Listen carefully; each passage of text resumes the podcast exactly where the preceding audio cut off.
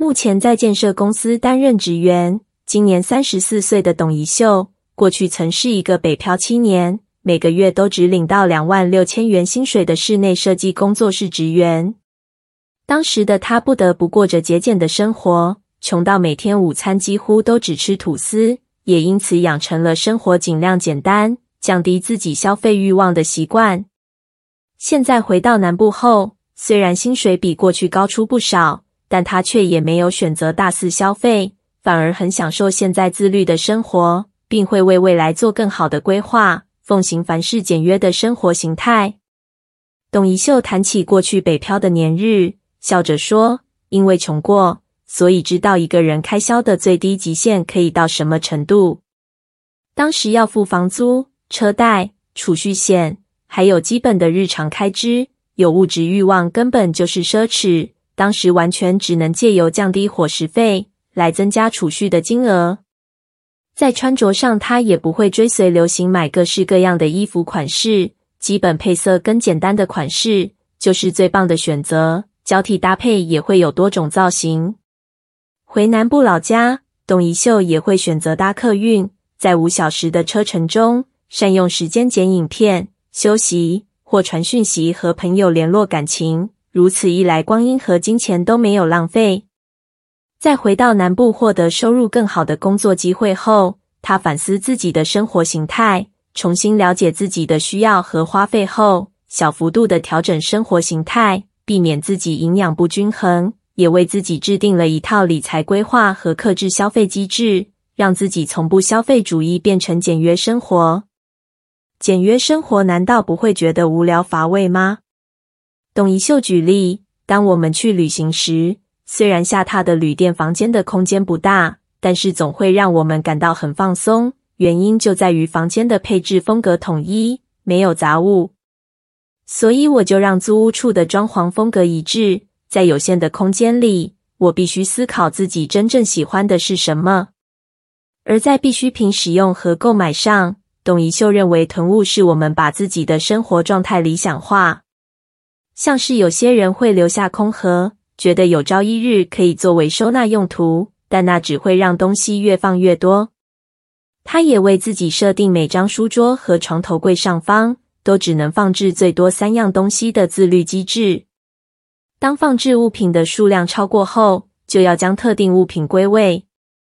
固定一段时间盘点跟整理物品也很重要，这样就能更明白自己目前拥有哪些东西，避免重复购买。此外，有时候我们看到商店有特价活动，就想顺手多买一些回家。但董一秀并不赞同，因为这些多买的东西可能还没消耗完，商场又推出下一个档期的特价了。因此，他建议如果要购买备用物资，像是洗发精，可以留一罐正在使用的，以及一罐未拆封的，放在收纳柜里即可。董一秀说：“人还是会有购物欲的。他在逛街时看见喜欢的东西，当然也会动心，想买回家。但是他奉劝，在买每一样东西前，都应该先静下心来思考，这个东西过去自己没买过，为什么此刻会想要拥有它？他也会在思考时。”顺便把商品拍照，或是仔细查看该物品的每个细节，想象自己已经拥有这件物品，最后离开现场。而奇妙的是，欣赏商品到物欲减退，就知道这东西其实不一定要拥有。再去看其他东西，或过几个月再回头看那些商品时，就会发现对它的渴求退去非常多。这是一个跟理智作战的过程。也可以把它比喻成是盗贼来，无非要偷窃、杀害、毁坏我们的心思意念。董一秀笑着说：“如果我们放任自己无止境的随着眼目所见的事物，就会一直陷在诱惑里。除了物质欲望，董一秀也认同要规划自己的社交时间，但这并不代表不再和其他不常联系的人往来。他认为，规划社交时间的意义是为了要设立界限。”可以从思想我是什么样的人，我未来的目标是什么，来丰富自己的生活。如此养成的生活态度，自然会形成个人魅力，就不会再担心人际关系问题。你要保守你心，胜过保守一切，因为一生的果效是由心发出。董一秀表示，他也会在心中烦乱时，借由听音乐和思想神的话语，来平静内心，让自己与生命的源头连结，重新拥有动力。简约的减法生活，不代表就要庸庸碌碌的过一辈子。若能将减去的部分成为生命的价值，就能活出丰盛、更合神心意的人生。董一秀表示，我们总希望自己在专业能力上更精进，因此提早规划，请教前辈意见，善用免费资源也是省钱撇步。但是生命中也有很多事物是不可以断舍离的。